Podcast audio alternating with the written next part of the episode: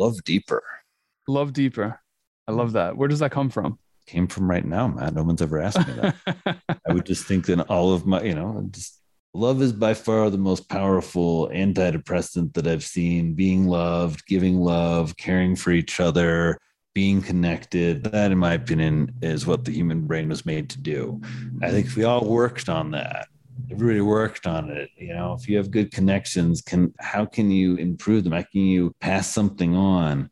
If we were like frenzied about that like we're frenzied about so many of our other goals right? How badly we want to i don't know achieve wealth or uh, attention or you know something material things. I don't know. I just think first yeah I would think that you know you asked me what what uh, the goals are, what success looks like, and I think my answer revolved around something about being in that creative, expansive state and being in a state of giving and receiving love. Right. So I guess that's where that comes from. My notion. Love deeper. I love that.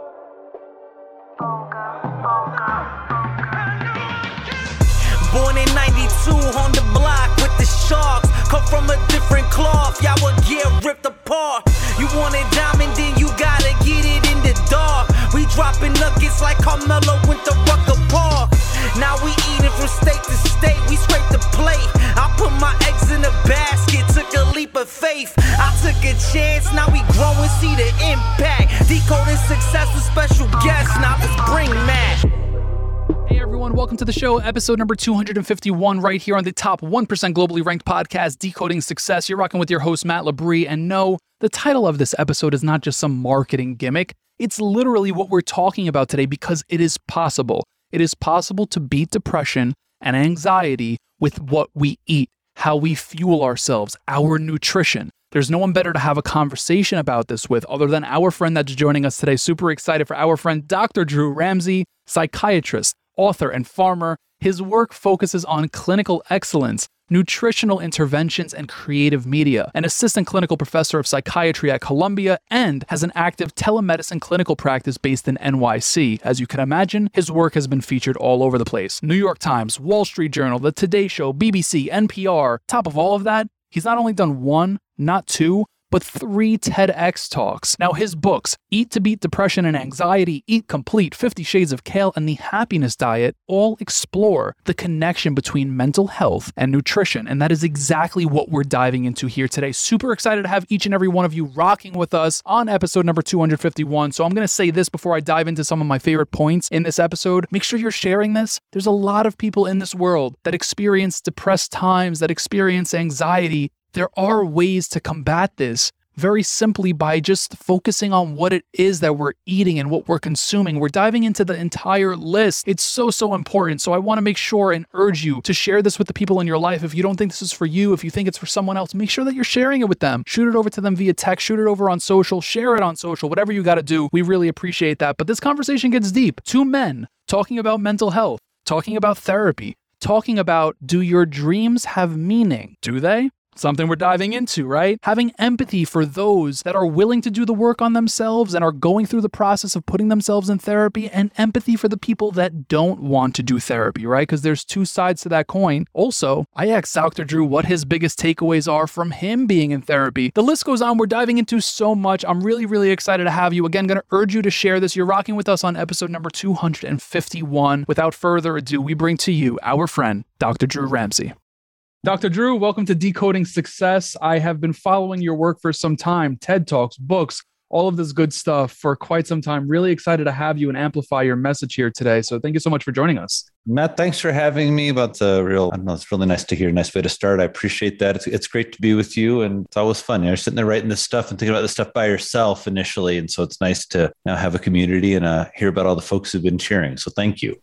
Absolutely, absolutely. I mean, let's start with your TED talk. I think that was one of the best. I'm getting the chill sayings. I, I have goosebumps. I don't know if you could see that. One of the best TED talks I've ever watched. I think super informative, super engaging. You know, the whole couch. Like you even hopped up on the couch at one point. Like it was a really awesome TED talk. What made you want to do that and put that message out there? We just have to change how we think about mental health. I know I've had to change how I think about mental health. I think we all can agree there's a lot that we're doing better than we ever have before. We have a more open conversation. We're two men. We just talk, we said the word mental health, right?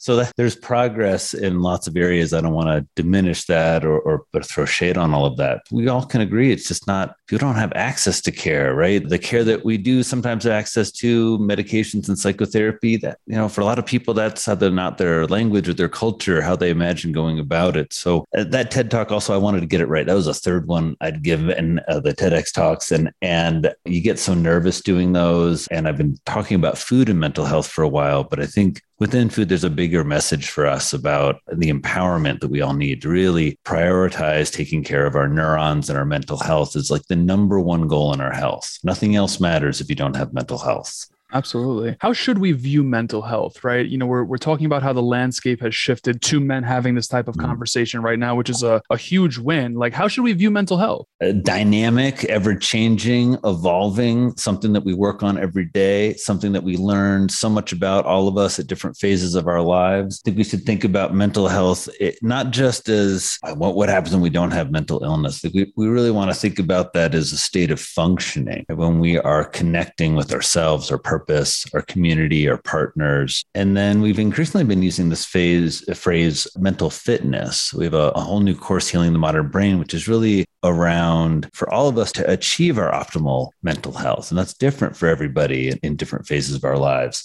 What do we do? And I think that's just as I said, it was I, stayed on the back of that couch in, in Charlottesville in front of a bunch of eighth graders in the audience. So it was, it was a fun, a beautiful theater. All these TEDx talks usually in some fascinating theater with all this history. You know, I kind of said, you know, like we're going to build our physical health. We all know we all have goals, right? There's whole magazines dedicated to it. Like we, it's hard for us sometimes even to define mental health. Absolutely. Like, what is that? What function is that? And what do you do to build it? We talk about we want deeper relationships and better connections. Like, okay, yeah. What do you do? How do you do that? And what do you yeah. do on a Wednesday night? And that just as a clinician and a psychiatrist and a person that's just, I don't know, it's been, my, my brain's been revolving around that for a while now. of Just how do I do that in my own life? And, and how do I help my patients do more of that? And then increasingly, how does the evidence tell us, particularly around nutrition? Like, hey, there are things we should be doing for our mental health. Absolutely. I want to dive into the nutrition side of things in just a little bit. I'm just curious when it comes to the mental fitness. I mean, fitness, when I think about fitness, I think of reps to build up to something, right? Like uh-huh. you're not going to walk into the gym and just have massive biceps or massive quads or whatever, right? So, what does mental fitness actually entail? What are the exercises that can be done? What are, I actually just got something recently. I've been trying out a wearable, a wearable technology to decrease stress and things like that. I'm just curious from your perspective, like what does mental fitness actually entail? So there are, for me, really nine pillars of mental fitness. We can talk about a few of them, and a lot of okay. them are, are, you know aspects that, that people know about. Uh, you know, thinking about sleep hygiene, but really moving beyond uh, what what a lot of us do or say. Right? Either we make a joke about how you know we we stay up too late watching TV, or we say what a lot of patients would say when I evaluate. You know, I try and get like eight hours, doc, seven eight hours. That's what I would say. Then I started tracking my sleep every night I have a year of data. It's not a true statement for almost mm anybody. Most people are getting more like five to six hours of sleep. Most people are doing not eight sleep or not four sleep cycles, but three. Does that matter? You know, began to matter to me as a brain health guy a lot when a whole new system in our brain got discovered. It's the system you'd think we'd know a lot more about. It's the system that deals with brain waste called the mm. glymphatic system. It's most active at night. So you kind of, you know, I'm, it's not like I'm a, how I put Some of this is very straightforward and simple, but when you think about your mental fitness, your ability to be your best self, achieve things maybe you never imagined. I, you know, I never, I would say writing was, I liked to write, but I don't know. I never thought I'd write a book. Like a lot of people write books, you know, that requires a mental fitness. That, this happened during the pandemic. I signed this book contract, viral pandemic hit. I went from, you know, split my time between Manhattan and rural Indiana to living in rural Indiana with my parents mm. and having to write this book about depression and anxiety when everybody I knew, myself included, was struggling with insomnia, depression, and anxiety and, and what felt like the end of normalcy. And so there was something about mental fitness that I had to learn about and find. And so, yeah uh, mental fitness is also has aspects that I think are very important that we don't know how to focus on often. It's where psychotherapy is helpful for a lot of people. How do you deepen connections? How do you gain a better understanding of the self? Why are you late all the time? Why are you upset? Why do you react to people in the workplace that way? So, so uh, uh, having awareness of ourselves, our emotions, our character, getting better with that working on you know the, the very important aspects i think of mental fitness. You know who are the people that we look to that we really think that is a human being who's just you know functioning at the highest level? What are they doing? They're usually creating right? They're creating love they're creating connection they're creating inspiration. And so really try and not in an oppressive way right? That our lives are filled with all these things we have to do so we get mental fitness, but in a hopefully very organic way. Right. After we talk, I'm, I'm going to head out on my bike out into the deep wilderness because I've been sitting here in the Zoom world and the best part of it and out in the grand unconscious, my patients thinking, and it's, wonderful but it's also i know i've got to i got to get out. If i don't get out i know tomorrow i'm not i'm just not going to be as fit. Absolutely. I love that and i appreciate you sharing that vulnerably. Uh, you mentioned therapy and we're we're recording this during what i think is men's mental health month. I think that's what june is. I'm going to ask a question because i have i'm personally in therapy. Numerous i've done numerous different forms of therapy. I love it. It changed my life drastically. Oh man i'm glad we um, have a good conversation as two men who have done a lot of therapy. I like that. ex-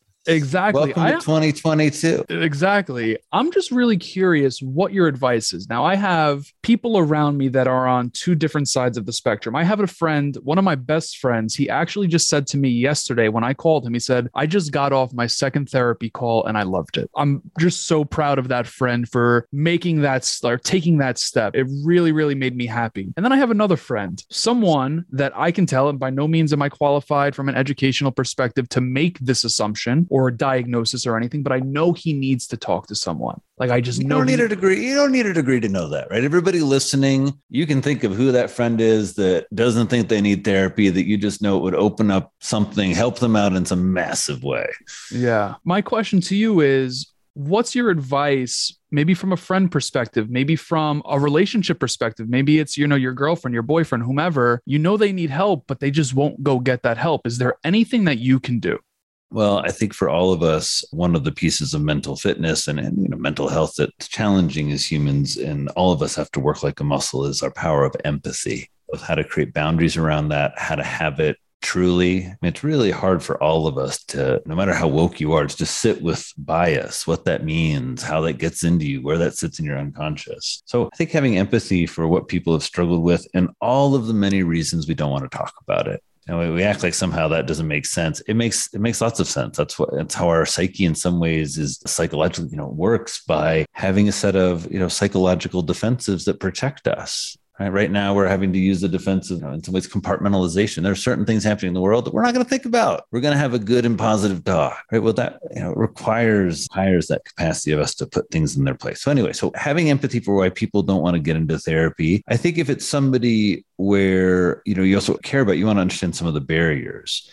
you know, I'm a white, blue eyed guy. So it's easy for me to find a therapist that looks like me, has my maybe some aspect of my I identify with. That's, you know, for anybody from the BIPOC community, that is not, that is not as easy. Right? Also, therapy can be quite expensive or it's time limited you know, I, am within the mental health field. It's expected. It's part of my job. If you're in some other field that like you're a police officer, now to go get mental health help and really be open about the fact that you're depressed and maybe every now and then suicidal, you drink too much, which is a lot of people in law enforcement, you know, having those kind of ideas. You can't go talk about that because it's going to threaten your job. So there are lots of, you know, if you were going to apply for life insurance, you don't want to go and be super open. So there are lots of barriers. I think understanding those and then trying not to be annoying as you model some of your own benefits as you walk the talk. You know, where we want to say, if you have a breakthrough in therapy, that's a friend to share it with. Man, I had a breakthrough in therapy. You know that thing you told me about how I'm this way or that way? I was talking to my therapist about that, right? Where you right. kind of share with process. Like lots of people tell me, you know, they don't believe in dreams, that the dreams have meaning, or dreams just like, oh, I was watching that show, so that guy showed up. When you sit with dreams over and over again, you know, or you have this, you know, wonderful, I don't know, sense that they do over time have meaning to us, create some narrative to us. But you know, if you've never had that experience, you've never had anybody sit with your dreams to talk about it or be interested in them, you know, it's easy to dismiss them. I think also the common myths of therapy that it lasts forever, that it doesn't work, that therapists don't say anything, that there's no structure technique. You know, I mean, those things all certainly happen in therapies, but I try to challenge those and remind people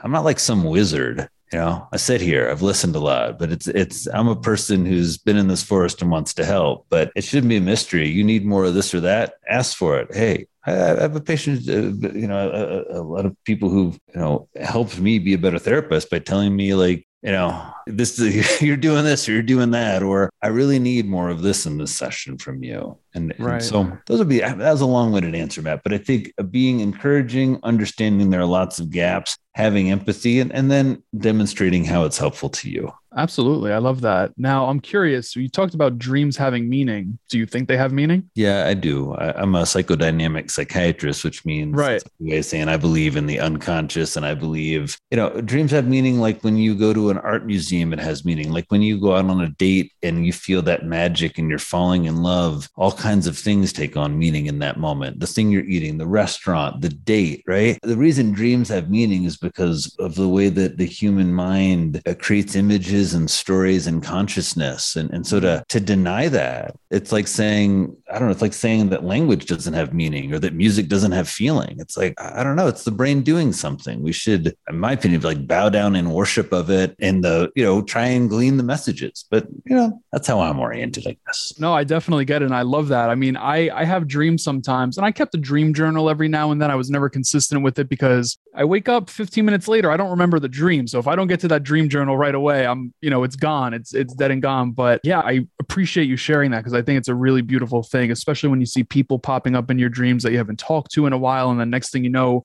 you hear from them or you see them what, in the street. It's what like, is that? What is yeah. that? I had a wild one happen. I had a, a patient i've been with a long time and and been with them as they as they you know ended a relationship, gotten into a new relationship, gotten married, and I'm walking. And I was in New York randomly one day in the middle of the pandemic. I'm walking down the street and I hear Dr. Ramsey, and I look up and it's a woman I don't. I know I, I kind of vaguely recognize. I'm not great at that on the side, and it's this this person's wife, mm. and like and and it's like what I mean, what is that?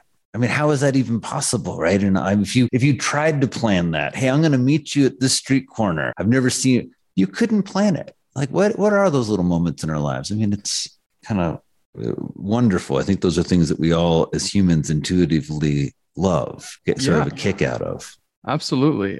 So when i see or when i have moments like that i take that as the universe telling me i'm exactly where i need to be that's that's my do with it. yeah that's that's my way of interpreting it. And another thing that i do if i'm looking at the clock now right now it says 2.34 p.m but if i look at the clock and i see a synchronicity where it says 222 or 111 I, I always take that as moments of just the universe saying hey matt like you're where you need to be bro. Like this this is right where you need to be. You need to be talking to dr drew right now you know? But that's how i interpret it at least well, it's also a way that you're using signals from the environment and from your user, your universe to, to help you feel secure. Mm. And I think it's a very important thing to do. You know, some people say, oh, you know, we're reading too much into things, but you know, making meaning of things, having things have emotional resonance is a, is a really, in some ways, aspect of that mental fitness, right? It's easy to live a life where we're not, not easy, but it happens often where we can live a life where we're really not engaged with our emotional self. I would say definitely the best, one of the best assets or best sort of attributes that everyone's carrying around with them. And, and that's often because our emotional systems have really been you know, neglected, abused, and traumatized in all kinds of different ways. I don't know if you've heard this in the sort of mental health world. There's this way trauma is like little t and big T.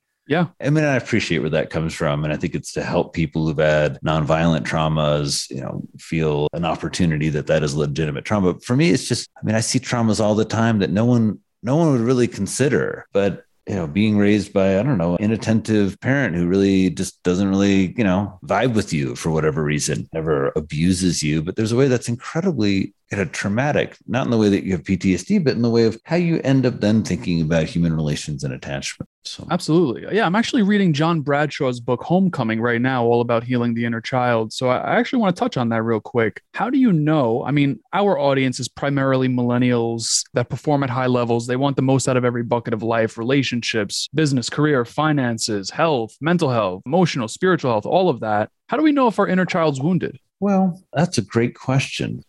I think that there are wounds that, and I'd probably put that a little bit in quotes, but I would say there are wounds or challenges I think that we all inherently face through development. So I think there are certainly people who've had wounded childhoods. I think, you know, one way that you know if things have happened to you, you know, a, lot of people have had, you know, from vague inappropriateness to frank violations of uh, friends, relative, family members, whether that just discomfort or, you know, frank sort of touching and abuse. I think that when people don't have a sense of security. Now, if you live in like a school bus with your parents and you guys are all like playing the ukulele together and you feel a sense of security and identity, that, that's a wonderful it's a wonderful way to then eh, you know understand the challenges you have as you know being those inherent human challenges as right. opposed to really specific challenges you have because of development. You know as opposed you can imagine that same scenario you know where you're i don't know folks are out on a, some sort of mission that doesn't really relate to you and you're being drug along or you can imagine all kinds of scenarios where people don't feel secure. So i think sense of security is one uh, whether that's you know around things like food nutrition future. I think if you have a parent that is was struggling at some way you know you have,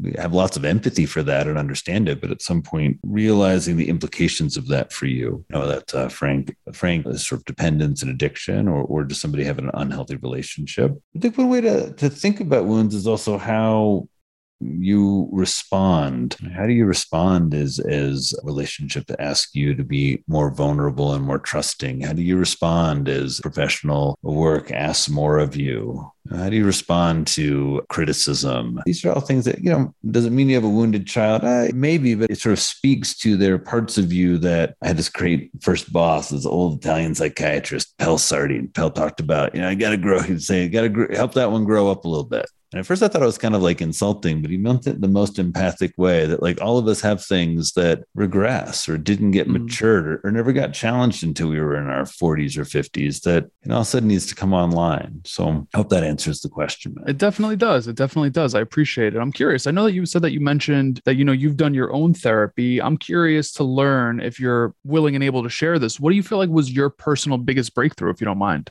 Well, I'm definitely I'm willing and, and able. It's a new it's a new aspect of the mental health landscape. You know that when I was in training at Columbia and in residency, you know, it was a big debate of whether we should text with patients or whether patients could have our cell phones or not. And, you know, this really this kind of notion of what do we disclose, and I think it's been a huge barrier in mental health since a lot of uh, you know most people who are mental health clinicians have had significant amounts of treatment. It's not something that outside of the field I think is known or talked about. You know, I think a lot of patients who see me assume that you know know, the reason I'm a psychiatrist is I'm so mentally healthy. You know, in some ways that's true, but it didn't come out of nowhere. So, you know, it's really a biggest breakthrough I don't think is possible because for me, you know, one of the things that does not have is psychotherapy. And I see this often where people are claiming, you know, in a session, they're going to do this or that for you. And I just think that's such a, there's anybody in those theaters or on those feeds shocks me. it shocks mm. me that anybody thinks that the human condition is that simple. There are a lot of breakthroughs that I've had. Probably one for me is that I've needed therapy that if i if i'm not kind of processing my life with a paid professional you know i, I do okay but something really for me begins to kind of grate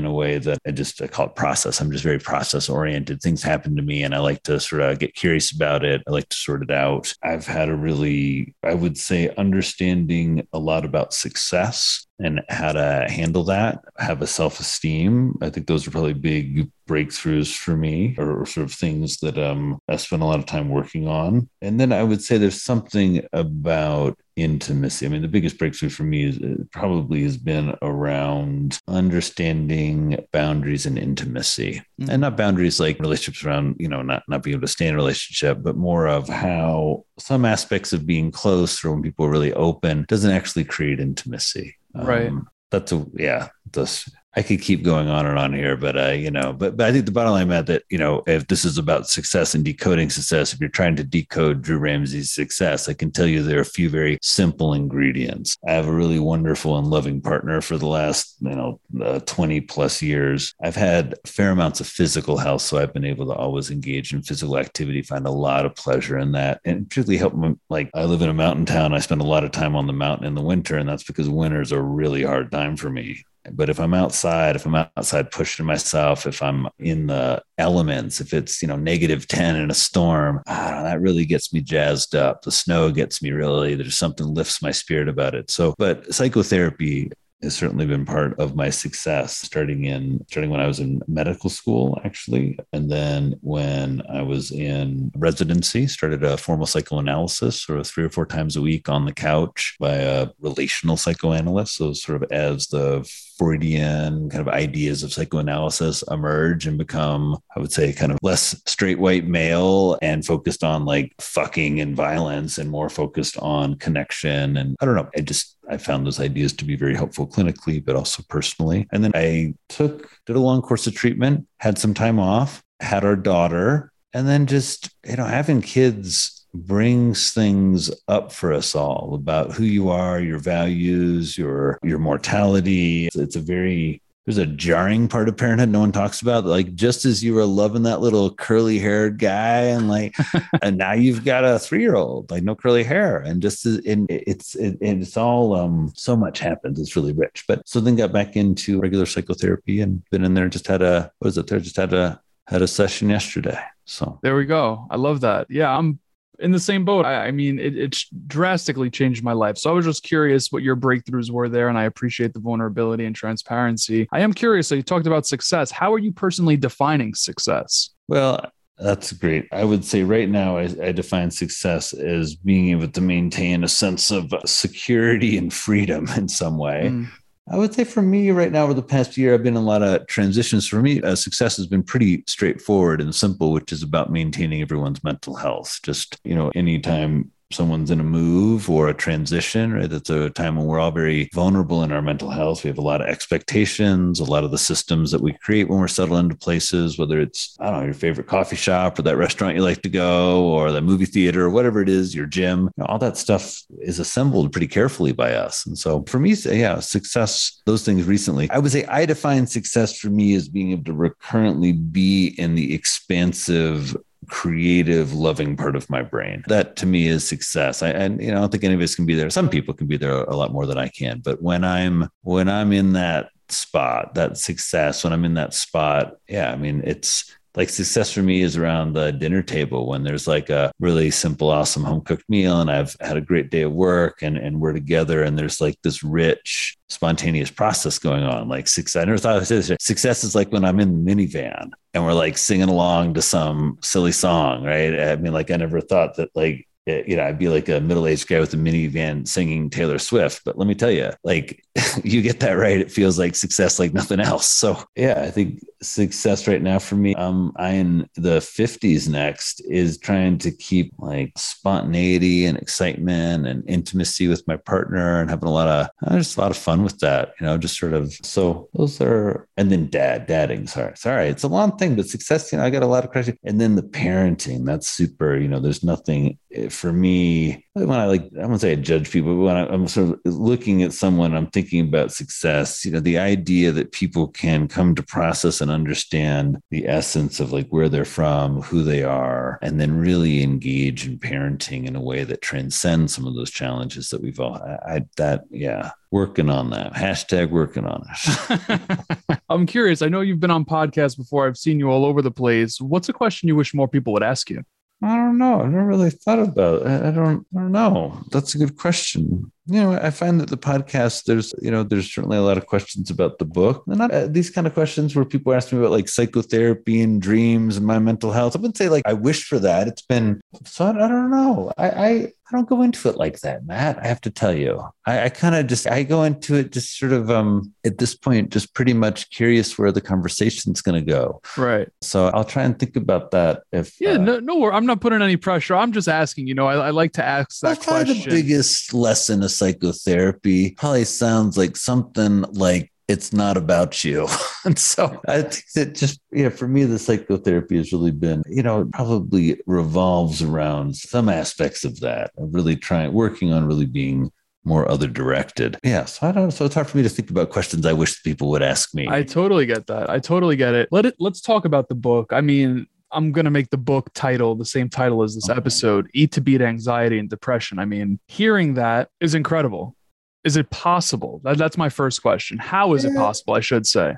It's possible in lots of ways. First of all, everyone who has depression is eating while still has depression, or someone, if you get depression, it doesn't necessarily mean you're just eating badly. I don't think this is the silver bullet for depression. And some people make this field, nutritional psychiatry, out to be that way. So I just want to put that disclaimer out there. I do think there are ways to definitely eat that, one, in the research, reduce the risk of a population getting depression. So if you look at college students, if we swapped out every single cafeteria in America and made it more a Mediterranean style diet and the kids ate it, the risk of depression per number of studies would drop by between 18 to about 40 slash 50%. Wow. Right? A pretty drastic drop. Why is that? You know, the new way we think about these illnesses, sure, it has something to do with serotonin, but I think we think much more around notions of um, things like inflammation, things like the microbiome, uh, the idea of neuroplasticity that your brain continues to grow and evolve and thinking about how you know how diets involve uh, that right? And then i would say the other way is just look you have a human brain everyone listening has one. It's like the best collection ever of cells in the universe that we know but maybe the whale brain's cool but let's just say brains in general right? it's pretty cool like to make human consciousness. I don't know. It's amazing. Yeah you want to like feed that cheetos all day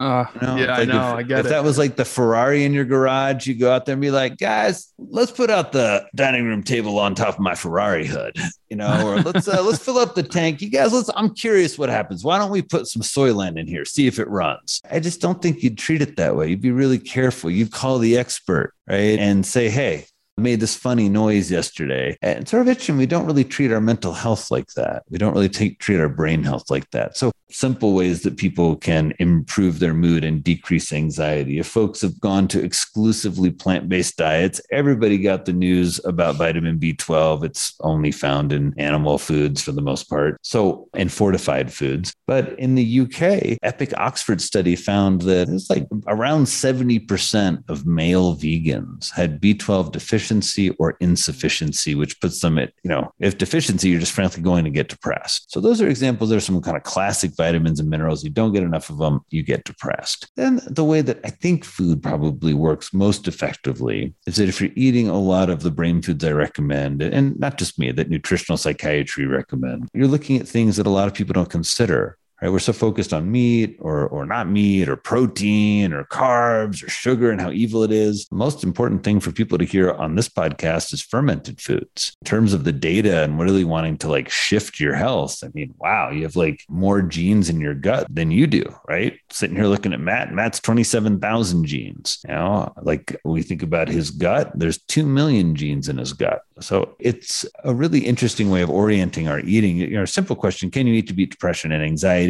Per the data, there are now five randomized controlled trials, which is our gold standard in medicine. They're not huge. The first one had 67 patients in it. They all had depression. Half of them got a Mediterranean diet given to them over seven nutritional counseling sessions. What happened? 33% of them went into full remission of their depression. If that was in medicine, it would be a multi billion dollar drug. It would be on all all of in, in all of the journals and all the headlines because you get a third of people out completely out of depression when they're already in some treatment that's pretty amazing. That was then followed up by a second study. 152 people looked at a cooking class, a Mediterranean style cooking class, found that they were able over three months to drastically drop depression scores in extremely depressed. You know, these, these are patients who are basically ranking as high as you could in depression, which, which to me was an interesting part of that study because often we think, oh, you know, like food interventions, exercise, that's for people, you know, get like a little mood problem. It's not for people with like real mental health problems. And that's really not true. You want to encourage people when they're having symptoms to engage with nutrition, movement, sleep hygiene. Those are, are two of the studies that suggest yes, if you have clinical depression, adopt a Mediterranean style diet, which for most people is more olive oil, more plants, more nuts and seeds, more seafood, more fermented foods. I'd, I'd throw in there. That is going to make the recovery from depression better and prevent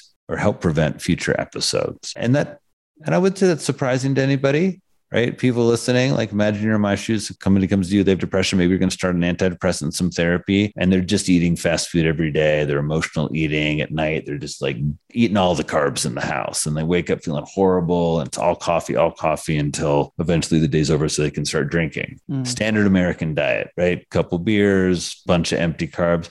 You know, if you're in my shoes, is that going to help somebody really beat depression and anxiety. You know, so some of Absolutely this is new. yeah. Some, yeah, some of this is new science. Some of this is applying the common sense that you know we need in a lot of fields of medicine. Sure. Yeah, I'm curious to learn. I mean, listen, I just had pizza right before this call. I'm curious, how much is something like, you know, having a slice or two of pizza? I'm based in New York City. I mean, you know, uh, how much does that impact mental health? Well, it probably illustrates a great point. One of the central tenets, we've got a new video blog up called the, it's about the pillars of nutritional psychiatry, right? What are the most important foundational principles? And one of them is nutrient density. So if that nice slice of cheese pizza, right, you know, in New York, I love that. First of all, there's the non nutritional psychological meaning of that. When I go to New York, I get a slice. Why? I trained in New York. I lived in New York for 20 years. I love that New York slice. But, you know, there's not a lot of nutrition in that. There are calories, but you're not getting all of these vitamins and minerals in, in the Right. antidepressant food scale, which is a paper people can Google uh, antidepressant foods in the Journal of World Psychiatry eh, that we published. We asked the literature really, what are the 12 nutrients most involved in depression? What are the nutrients? We found there are 12. And so nutrient density is saying what foods have the most of these nutrients that are important for our mental health and our brain per calorie. You know, and pizza doesn't make the list. Now, if there's basil on that pizza, that that makes the list. You know, herbs, leafy greens, and you're looking at, you know, those are as a food category, some of the most nutrient dense plants. It's funny, there's a lot of backlash against healthy food these days, right? People saying beans are filled with anti nutrients, saying kale's filled with this or that. It's really profound misinformation. It's really been fascinating to watch a kind of, eh, you know, what to me feels kind of very simple and straightforward and kind of clear in the data. Eating more, eating only plants is not great. Eating more plants is super important for everybody. And somehow this has gotten really controversial. I feel like I'm going on and on about like, can you actually eat to beat depression and anxiety? And I think the answer for me, yeah. In terms of that pizza, yeah. So tonight you go home and eat wild salmon and an arugula salad. And, you know, and next time you have pizza, I don't know, like I got a pizza stone for my grill. I hope someday I'll make some cool, like interesting gluten free crust or whatever. So I got a little gluten sensitive, but I went to the grocery store and got a big crust. I never made pizza before. Now, what am I going to put on there? Well, I'm going to try and put, you know, what you get some veggies. I'm going to probably get some anchovies. I'm going to make like a little vinaigrette thing. I'm going to have fun. And I'm going to, again, try and increase the nutrient density. So we're not just getting Mhm. kind of dough and cheese and tomato sugar, basically, but we're building in more minerals, vitamins, and phytonutrients. And if you look at all the recipes, like the, the Eat Complete, the last book I did uh, before Eat to Beat Depression and Anxiety, it looks at 21 nutrients, asks what that are most important for mental health, asks what foods have the most of them, and then builds 100 recipes out of those foods. And, and so there's a rocket pie in that book, which is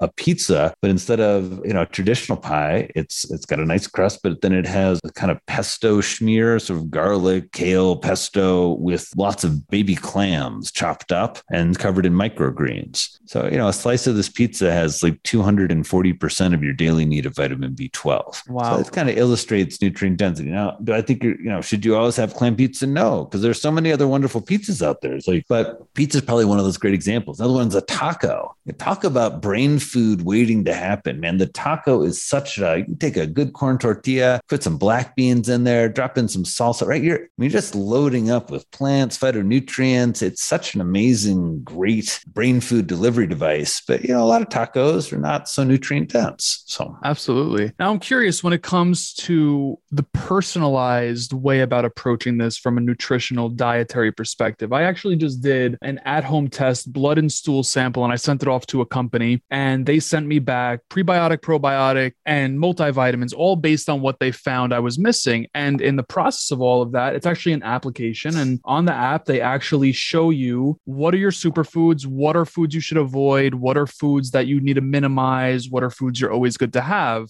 What's your take there? Not everyone has access to stuff like that. I understand. But for instance, you mentioned arugula. I Yeah. actually, according to this, have to stay far away from arugula. oh, why is that? I could tell you the exact reason if you want to give me a I'd second. love, I'd, I'd love them to. I'd love to understand why some corporation is telling you to avoid arugula based on your poo. Yeah, I'll tell us. Let's see what it says. So there's a lot. I mean, anchovies is a superfood to me. Maybe it tells you to avoid those. Maybe because they both start with an A: anchovies and arugula. Let me let's see if this loads up. Sorry to be tell you- dripping with sarcasm. My understanding of these platforms right now is that if you hold stock in them, you should short them. Because first of Really? all, they're just BS. The idea Okay. that I'm going to take your genes and tell you what to eat is garbage. The idea that you're going to have food sensitivity testing based on IgG antibodies is going to inform what you eat is garbage. The companies that promote these are garbage. They're dealing in fear. And if there's Mm. significant data that shifts, I'm happy to be wrong. I would love to test your blood and be like, Jay, welcome to Dr. Drew Ramsey's super genetic nutritional psychiatry hut. Oh, no wonder you feel sad, bro. It's been the arugula. I heard you put it on your pizza. Take the arugula off your pizza. You're going to be fine. Now, certainly people have food sensitivities. Certainly people have allergies. But the idea that your genes tell you to eat one leafy green versus the other, or that because of, you know, it- it's just a little, it's taking, it's an abuse of science because Mm. it's taking ideas. It's like when people say you're going to have, you know, you're going to feel better because you have more serotonin in your brain. Or like when people say, you know, all the serotonin's in your gut. That's a true statement. Doesn't have a lot to do with mental health, to be honest. You know, all the serotonin Right. is 95 is your gut. The 500,000 serotonin neurons in your brain, those are pretty interesting. They're, you know, they're separate and different population, but it's a way that like little stats like that. Sorry to go on and on about this. It's just where I feel a lot of people are struggling and that they're looking to science like this to solve the problem when the pro- the solution to the problem is is pretty apparent right now for most folks. No, I definitely get it. So it actually says arugula may contain nitrates that your microbiome can potentially change. Yeah, can potentially change into a more readily absorbed or harmful form. An analysis of your data indicates that avoiding foods with nitrates will be of extra benefit for you. Avoiding arugula may improve your ammonia production pathway score. So I really haven't ate it. I, I've had arugula a couple times. I mean, I love I don't arugula. think any of that you just read is true. You're not eating celery too? It says not to eat celery. It says avoid Of course celery. not. Of course. Yeah, that's good. It says to avoid celery. It says And and nitric oxide, you know, beets. Yeah, it tells me no beets. Well, no beets because of your microbiome. But it's interesting that then they're sending you some formulated prebiotics, probiotics, I guess, that they say somehow are superior to you drinking some kefir or kefir or yeah, this, this is to the, it gives me a, a whole list of things. It tells me whether it's and I can't even pronounce half of these. L plantarum, B brevi, L raminesis, whatever all these things are. Maybe I shouldn't be putting them in my bottom in my body. Well, Bacillus rasmosis is a strain of organisms, and it, it's been a bit of a fantasy that a lot of people have had. If you talk to all of the top microbiome researchers, they say that this isn't in any way related to the science of the microbiome but it's that you know you can we can identify that super strand you're going to take it and then you're going to not have as much depression because people who get depression have less of this thing Mhm. the problem is it's not, you know, that's not, it's not what the science says. What the science tells us right now is that people should eat more fermented foods. Probiotics don't have data that they help. There, there's one study in mental health that's quite interesting of patients getting probiotics after being hospitalized for acute mania and people who getting the probiotics doing much better than placebo. That's the only placebo controlled trial I know that's been super positive. There's a little research in depression, but the bottom line is nobody's really ever shown that any supplements or probiotics beat eating a diet of whole foods and fermented foods. Right, right. And and I appreciate there's some barriers to that. We we created a new resource brain food on a budget because so many people were concerned about cost. I'd encourage people to check out the wild salmon burgers in the in the most recent book. And so you can get a half pound of wild salmon at Walmart in a can for maybe three or four bucks usually and enjoy a very delicious, inexpensive uh, high quality wild salmon. But yeah, so those companies make me kind of mad, Matt. I guess you can sense that. And I don't want, like, I'm really all for the technological advancement. I just think that people are really being taken advantage of when it comes to mental health and when it comes to health by a very, very active and large marketing industry that, of supplementation. Yeah. And I think it just, it, you know, I don't want to sound like an old fuddy duddy in the sense that like mental health takes work, but, you know, that that's what I believe. And I, and I, I just, you know, I just haven't seen compelling evidence. Nobody likes to talk about the fact that, you know, what are multivitamins really highly, most, you know, what's the health effect or what's the high correlation you see if older people take vitamins are basically correlated with an increased risk of death, right. especially if they have copper. And it's mm-hmm. just, you know, and every, boy, you make me sound like an old cranky guy here. Let's, let's, let's, let's, move on from that. Oh, well, I'm curious. What are some fermented foods? Now, I know fermented as kombucha, but I There no longer go. drink that because of caffeine. Well, Yeah. I mean, you know, I'd want to hear about that if you work because, you know, there are a lot of different teas. Kombucha is a fermented tea. So all fermented products are basically bacteria eating up sugar and making secondary metabolites. Then you also get live bacteria. So in this little kombucha that I've got here, I, I drink a hopped kombucha is ones I really like. You know, you're getting 30, 40, 50 calories in 12 to 16 ounces, and you're getting you know, hundreds of millions of live bacteria. The kombucha, they say the three Ks kombucha, kefir, and kimchi are the, the three that people often know about. I think miso is another great one. Pickled vegetables, if they're especially, you know, one from the refrigerated section. Sourdough bread is an example of a fermented food. Dark chocolate's a fermented food. Doesn't have Oh, I didn't know that. Bro, yeah, that's what they do. After they take they take it out of the pod and they put it in these bins. They let it ferment and then dry it. I love that. No, I'm taking notes here. I mean, that that's good stuff. I didn't know that And then think dark with- chocolate. Fermented foods and eating more plants. What a lot of the studies show is initially there can be some gassiness and some bloating, and that fades after you know week two and a half, week three. But you know we're all kind of impatient, right? We want to eat something and have an immediate effect and feel better. We want to make a dietary change and you know lose weight and feel happier and more energy in the next three or four days. It's one thing mental health has taught me is that real good changes they often take a little time. They're not you know even if you do something radically like uh, you know, say you stop drinking, the real like benefits of that, the real cognitive mental health benefits, my experience, you know, you really start feeling it month three, month nine, year one. Like that's when it really takes hold. Actually, initially when people do things like that, they often feel a little worse. So there's um, and I think nutrition is like that, right? Where people feel they need a cheat day, or they feel if they eat dark chocolate, it's horrible, or you know, it's got to be really regimented. And that's where I hope some of these ideas in nutritional psychiatry in the book about people focusing on nutrient density, people focusing on food categories. We say seafood, greens, nuts and beans, and a little dark chocolate. I'm sure everyone, hope folks have heard that little rhyme, probably not, but uh, of ideas. Yeah, you're looking at the restaurant menu and you haven't been feeling great. It's not like you eat wild salmon or you get pasta with anchovies or sardines in it that you're going to feel amazing. But sometimes that happens. That happened to me yesterday. Had a really, really emotional day, really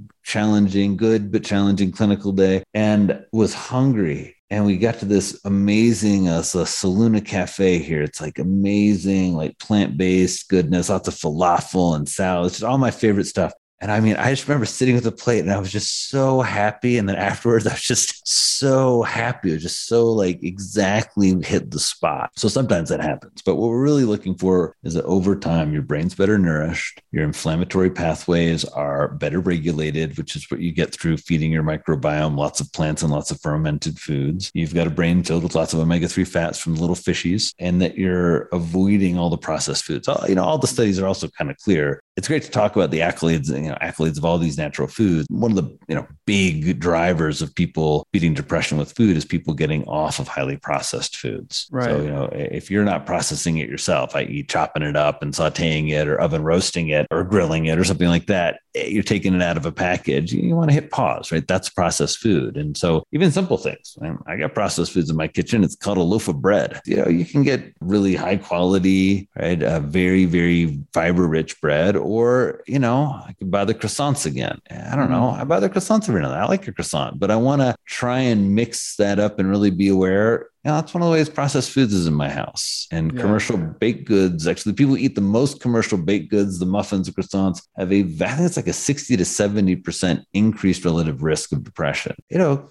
do I cut them all out of my house? No, but something to pay attention to and think about. And, you know, as we've been talking about, kind of makes some sense. Absolutely. I know I need to let you go. I got one last question for you. But before that, I just want to let everyone know links to the book, links to the antidepressant food scale, all of the stuff that was discussed on this episode will be in the show notes. Dr. Drew, do you have anything that we should let people know about before I ask you one last question? Well, I want everybody to know about my encouragement. Matt's taking me on a taking us on a wild ride of psychotherapy and asking some questions I maybe I wasn't expecting. So I hope everybody hears my encouragement in this more than anything that I've gotten. I've really been privileged as a psychiatrist to sit with, gosh, at this point, with thousands of people and families. And really I get to meet people at their worst often, right? When they Mm. really are on the edge of losing their mind or even have lost some part of it. And then I see people get it back. And so if you're in any spot spot with your mental health and you're struggling with your hope, I hope you hear a very hopeful message from me. Some concrete stuff like more olive oil in your house and snacking on nuts and eating more dark chocolate. But I hope just in general, some big dose of empathy that it can be a tough journey, but also I've gotten to see a lot of journeys. Right. And with taking care of our mental health and mental fitness, they tend to go well. So please put in the effort. I think that, uh, oh, I mentioned we got this new course, Healing the Modern Brain. I remember we've been working on that for, gosh, almost a year now. It's sort of the biggest, most produced uh, piece of content we've, we've put together. So if folks would check that out, and then and again, we've got a lot of free PDFs on our site, just trying to give people some you know, inspiration, resources, recipes. So those would be uh, a few of the things I'd mentioned. What's what's this? Awesome. You got a zinger of a last question here, man? Last question, absolutely. If Dr. Drew accomplishes all he wants to accomplish, hits success, success grows, you always accomplish it. You speak on more stages, you write more books, you do everything you want to do. You live to whatever year you want to live to, but you could only be remembered for one piece of advice. What would that advice be? Oh, love deeper. Love deeper. I love that. Where does that come from? Just came from right now, Matt. No one's ever asked me that. I would just think that all of my, you know, just love is by far the most powerful antidepressant that I've seen. Being loved, giving love, caring for each other, being connected. That, that, in my opinion, is what the human brain was made to do. I think if we all worked on that, everybody worked on it you know if you have good connections can how can you improve them how can you pass something on. We were like frenzied about that like we're frenzied about so many of our other goals right? How badly we want to i don't know achieve wealth or attention or you know something material thing. I don't know. I just think first yeah i would think that you know you asked me what what uh, the kind of goals are, what success looks like. And I think my answer revolved around something about being in that creative, expansive state and being in a state of of giving and receiving love. Right. So I guess that's where that comes from. My notion of love deeper. I love that. That, that. That's a mic drop right there. I appreciate Dr. Drew. First and foremost, I appreciate everything today. If I didn't have to let you run, I would keep this going, but I want to respect your time here. I'm down to a minute. So I just want to express gratitude and say thank you for all of your wisdom, experiences, vulnerability, transparency, all of it. Thank you so much. No, Matt, thanks so much for having a great conversation. Everybody's stuck with us. Thank you so much for letting me uh, be in your life for a little bit and, and, share some of these thoughts. It's such a, you know, it's a real honor when people ask about your mind like this. So I feel really uh, humbled by the whole thing in some way right now. But thanks for that, Matt. And look, you you keep decoding success for us. It, you know, I really appreciate your effort to kind of break it down and maybe make things that to some people think it's, I don't know, some sort of, you know, special thing or special gene that it's just, you know, it's something that happens I grew up in like the poorest mm-hmm. county in rural Indiana and have been through all kinds of strange things, many of which aren't public at all. And and you know, you keep chipping away at it, working hard and, and caring about people, and you get to wonderful places. And so I wish everybody luck in that. And Matt, I wish you lots of luck in that. Maybe I'll get you. to see you in New York one of these days. Hopefully so. Hopefully so. Dr. Drew, thank you again.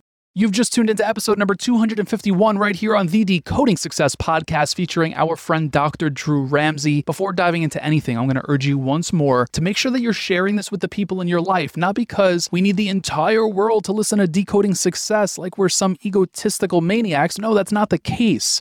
We want to make an impact. There are people in your life that experience depression, that experience anxiety, that need to hear two men have this type of conversation to know that they're safe and that they're able to open up. We want to make an impact more than anything. That is why we set out with this show. This is why we do what we do here. You have the power to be that light, to be a beacon of light in someone's life simply by sharing this, whether it be on social, whether it be on a text message, whether it be word of mouth. We're just urging you to do the good deed today, to share this with the people in your life. Now, with that all being said, you can connect with Dr. Drew in the show notes of this episode. You'll find socials, where you can get his books, websites, all of that good stuff as always. Until next week, be blessed. Peace.